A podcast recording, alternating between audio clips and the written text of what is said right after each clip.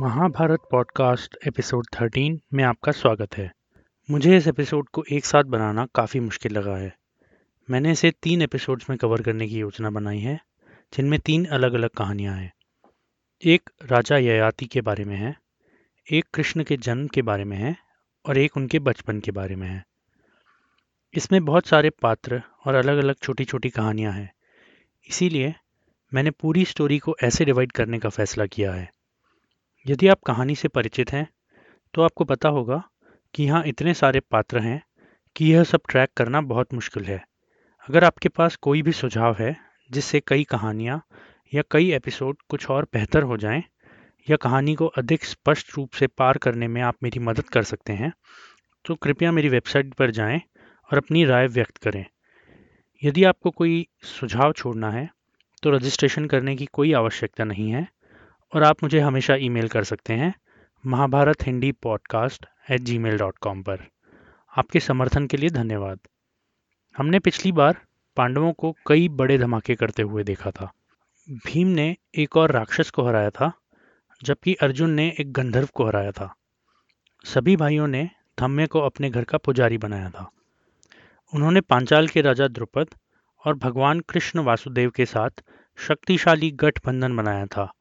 और सभी पाँचों भाइयों ने राजा द्रुपद की बेटी द्रौपदी को अपनी कॉरपोरेट पत्नी बनाकर शादी कर ली थी।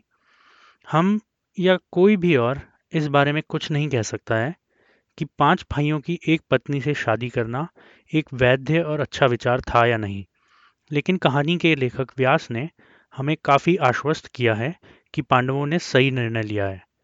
दूसरी तरफ़, यह बात काफ़ी तेज़ी से फैल रही थी कि पांडवों ने वर्णावट में घर में आग लगा दी थी। और वे अब कौरवों के शक्तिशाली शत्रु, राजा पांचाल के साथ रह रहे थे।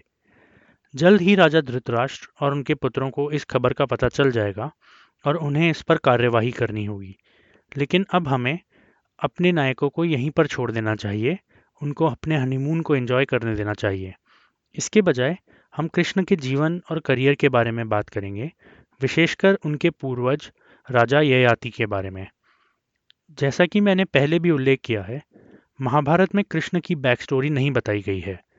या तो महाभारत वैसे ही बहुत बड़ी है, या शायद महाभारत के लेखक अपने दर्शकों से उम्मीद रखते हैं कि वे कृष्ण के बारे में पहले ही जानते हैं। आखिरकार, कृष्ण की कहानी को समर्पित एक अन्य पुस्तक है, जिसे भागवत पुराण या श्री महावत भागवतम कहा जाता है। मैं कृष्ण के बचपन की कहानियों और जानकारी के लिए रमेश मेनन द्वारा भागवत पुराण के अनुवाद पर डिपेंड रहूँगा। सोचने वाली बात यह है कि वर्तमान समय में सभी विद्वान और हिस्टोरियंस लगभग इसी बात से सहमत हैं कि महाभारत भागवत पुराण की तुलना में काफ़ी पुराना है। यहाँ तक कि मुझे इस बात का भी काफ़ी अंदाज़ा हो चुका है कि इन दो पुस्तकों के लिखने की शैली में बहुत अंतर है। महाभारत एक प्राचीन महाकाव्य से बहुत मिलता जुलता है, जिसमें एक दूसरे से झगड़ते हुए शक्तिशाली राजाओं की कहानियाँ हैं। भागवत पुराण एक मध्ययुगीन धार्मिक गाथा ज़्यादा लगती है और ऐसा लगता है कि भगवत पुराण पाठक को अपनी विचारधारा में डालने की कोशिश करती है। लेकिन अगर महाभारत भागवत पुराण की तुलना में बहुत पुराना है तो ये समझना मुश्किल है कि व्यास ने अपने दर्शकों से कृष्ण के बारे में जानने की क्या अपेक्षा की थी, क्योंकि कहानी में सब कुछ मिसिंग है। शायद ये सब मौखिक रूप से बताया गया होगा या और कुछ साहित्य होगा जो खो गया है। यदि आप इन दोनों किताबों को अलग अलग मानते हैं तो ये सारी बातें ज़्यादा सेंस बनाती हैं। ध्यान दीजिए कि महाभारत की शुरुआत एक सूत कवि द्वारा ब्राह्मणों के मनोरंजन के साथ नाइमिशिया रण में शुरू हुई थी। उग्र श्रमस ने उन्हें बताया कि वह अभी एक सर्प यज्ञ से आए थे, जहाँ उन्होंने महाभारत सुनी थी। ऋषि व्यास ने अपने शिष्य वैंशम पायन को राजा जन्मे जय को कहानी सुनाने के निर्देश दिए थे। भगवत पुराण भी वहीं से शुरू होता है, जहाँ उग्र श्रवस नैमिशिया रण में ब्राह्मणों को महाभारत की कहानी सुना रहे हैं। इस बात का कोई उल्लेख नहीं है कि क्या यह महाभारत के सुनाए जाने के पहले की घटना है या बाद की। हो सकता है कि यह बिल्कुल ही डिफरेंट मौका हो, सौ साल पहले या सौ साल बाद। तो ये सभी ब्राह्मण उग्र श्रवस से पूछते हैं कि भागवत की कहानी कहाँ से आई है। उग्र श्रवस उन्हें बताते हैं कि भागवत पुराण भी व्यास द्वारा रचा गया था। और सबसे पहले व्यास के पुत्र द्वारा राजा परीक्षित को सुनाया गया था।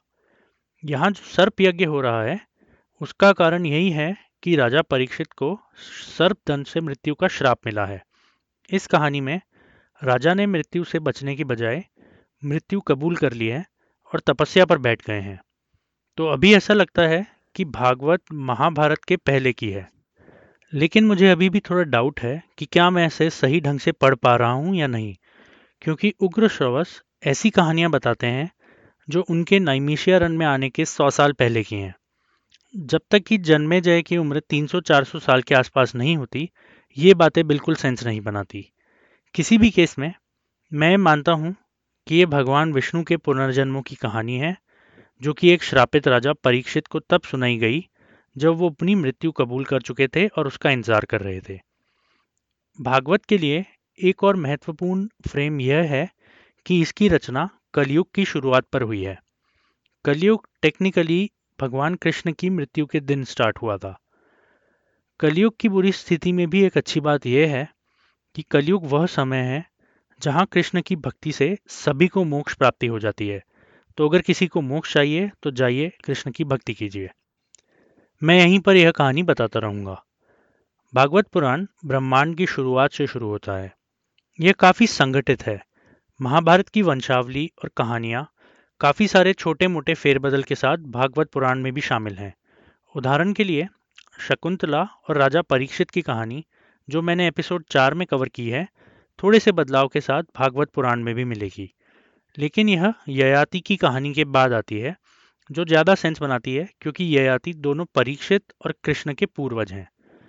भागवत की कहानी गहरे पौराणिक अतीत में शुरू होती है जब देवताओं और असुरों के बीच में अभी भी अमृत को लेकर युद्ध चल रहा है। असुरों के पास सलाह देने वाले एक शुक्र नाम के पुजारी या ऋषि थे। शुक्र की एक बेटी थी, जिनका नाम देवयानी था, जिन्हें शुक्र ने पूरे स्नेह के साथ पाला था। असुरों के राजा वृषा पर्व की भी एक सुंदर बेटी थी, जिनका नाम शर्मिष्ठा था। ये दोनों लड़कियाँ एक दिन स्नान कर रही थी, जब भगवान शिव अपने बैल पर सवार होकर आए। उन्हें देखकर ये मामूली लड़कियाँ अपने कपड़े लेने के लिए दौड़ पड़ी और गलती से राजकुमारी शर्मिष्ठा ने देवयानी के कपड़े ले लिए। देवयानी इस बात से बहुत नाराज़ हो गई कि राजकुमारी ने उनके कपड़े ले लिए हैं। देवयानी ने कहा कि पूरा ब्रह्मांड ब्राह्मणों ने बनाया है। यहाँ तक कि देवताओं ने भी हमें सम्मान दिया है। और तो और, आपके पिता मेरे पिता के सिर्फ़ एक शिष्य हैं और आपने मेरे कपड़े पहन लिए, आपकी इतनी हिम्मत कैसे हुई? मैं समझ सकता हूँ कि शर्मिष्ठा को इस तरह की बातें सुनने की बिल्कुल आदत नहीं थी। तो उसने जवाब दिया कि आप ये बताओ कि आपकी हिम्मत कैसे हुई आप मुझ पर चिल्ला रहे हैं। आप सिर्फ़ हमारे परिवार के एक पहरेदार हैं। फिर राजकुमारी ने अपनी दासियों को बुलाया और उन्होंने देवयानी के कपड़े उतार दिए और फिर उसे एक कुएँ में फेंक दिया। इसी समय मनुष्यों का राजा ययाति जंगल में शिकार कर रहा था। ययाति बाकी सभी मनुष्यों की तरह ब्रह्मा के ही एक वंशज थे, जिनके पिता तीनों लोगों के स्वामी थे। पिता की ऊँची पहुँच की वजह से ययाति को बहुत सारे ऋषि और भगवानों से शिक्षा प्राप्त थी। जंगल में जब ययाति को प्यास लगी तो उन्होंने एक कुआँ देखा और वो कुएँ से पानी निकालने लगे। जब उन्होंने नीचे देखा तो उन्होंने ऋषि की सुंदर बेटी को वहाँ फंसे हुए देखा। उन्होंने अपने कपड़े देवयानी को दे दिए और फिर देवयानी को अपने दाहिने हाथ से पकड़ लिया और कुएँ से बाहर निकाल दिया। देवयानी तुरंत ययाति के प्यार में पड़ गई और बोली, क्योंकि आपने मेरा दाहिना हाथ हाथ में लिया है तो अब कोई दूसरा आदमी इस हाथ को हाथ नहीं लगा सकता। यह निश्चित है कि भाग्य ने ही हमें इस तरीके से मिलाया है। ययाति ने थोड़ी हिचकिचाहट दिखाई, क्योंकि एक क्षत्रिय पुरुष ब्राह्मण महिलाओं के साथ शादी नहीं कर सकता है, लेकिन उसकी सुंदरता को देखते हुए वह भी आसानी से आश्वस्त हो गए और उन्हें भी देवयानी से प्यार हो गया। लेकिन देवयानी अभी भी अपनी इंसल्ट को भूली नहीं थी और उन्होंने अपने पिता शुक्र के पास जाकर शिकायत कर दी। ऋषि शुक्र ने इस पूरी बात को सुना और दोनों राजकुमारियों से विचार विमर्श किया। अंत में बहुत परेशान हो गए और उन्होंने इस्तीफा देने का फैसला किया। असुरों के राजा को जब युद्ध में एक ऋषि की ज़रूरत पड़ी तो वे तुरंत अपने गुरु की खोज में रवाना हो गए। वृषापर्व ने शुक्र को ढूंढकर उनसे वापसी के लिए भीख मांगी। शुक्र ने कहा कि मेरी बेटी जो कुछ भी तुमसे मांगेगी, पहले तुम उसे पूरा करो।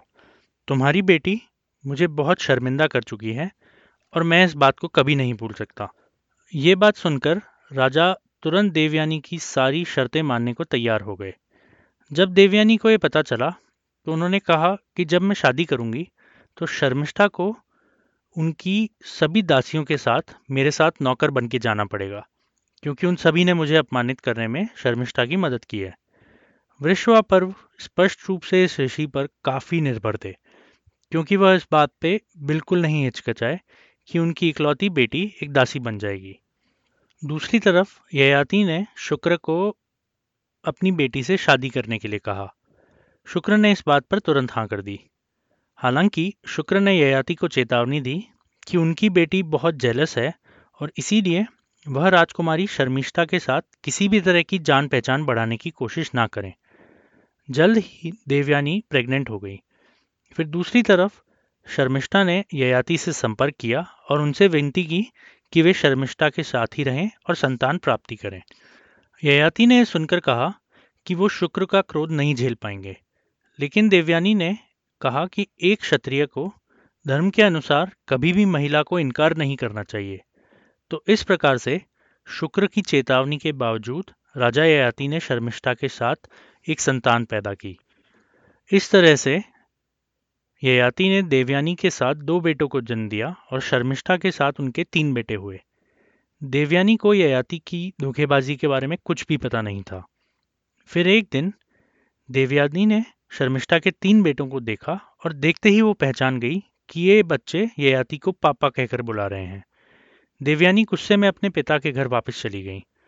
दूसरी तरफ़, ययाति अभी भी उनसे प्यार में थे, इसीलिए वह देवयानी के पीछे पीछे भागे और अपने ससुर को उन्हें वापस देने के लिए भीख मांगने लगे। इस पर शुक्र बाहर आए और बोले कि तुम बेईमान, झूठे और धोखेबाज हो। तुम वासना के गुलाम हो, मैं तुम्हें एक बूढ़ा आदमी बनने के लिए श्राप देता हूँ। ये बात सुनते ही ययाति तुरंत ऋषि के चरणों में गिर गए और बोले कि मैं अभी भी आपकी बेटी के साथ प्यार करता हूँ। मैंने राजकुमारी के साथ सिर्फ़ इसीलिए संतान पैदा की क्योंकि ये मेरा धर्म था। लेकिन जैसा कि सभी श्रापों के साथ होता है, ये श्राप भी वापस नहीं लिया जा सकता था। शुक्र ने कहा कि यदि आप किसी और को अपना बुढ़ापा देंगे तो उस केस में आप जवान हो सकते हैं। ययाति फिर अपने सभी बेटों के पास गए और उनसे पूछा कि कोई उन्हें अपनी बुढ़ापा लेकर जवानी दे सकता है क्या? सबसे बड़े बेटे ने उत्तर दिया कि मैंने तो अभी जीवन का आनंद लेना शुरू ही किया है। आप कैसे उम्मीद कर सकते हैं कि मैं इतनी जल्दी अपनी जवानी छोड़ दूँगा?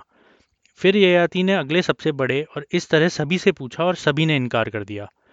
जब ययाति अपने सबसे छोटे बेटे पुरु के पास आए तो पुरु ने बिल्कुल उल्टी प्रतिक्रिया की। उन्होंने कहा कि निश्चित रूप से आप मेरे युवा पिता बन सकते हैं।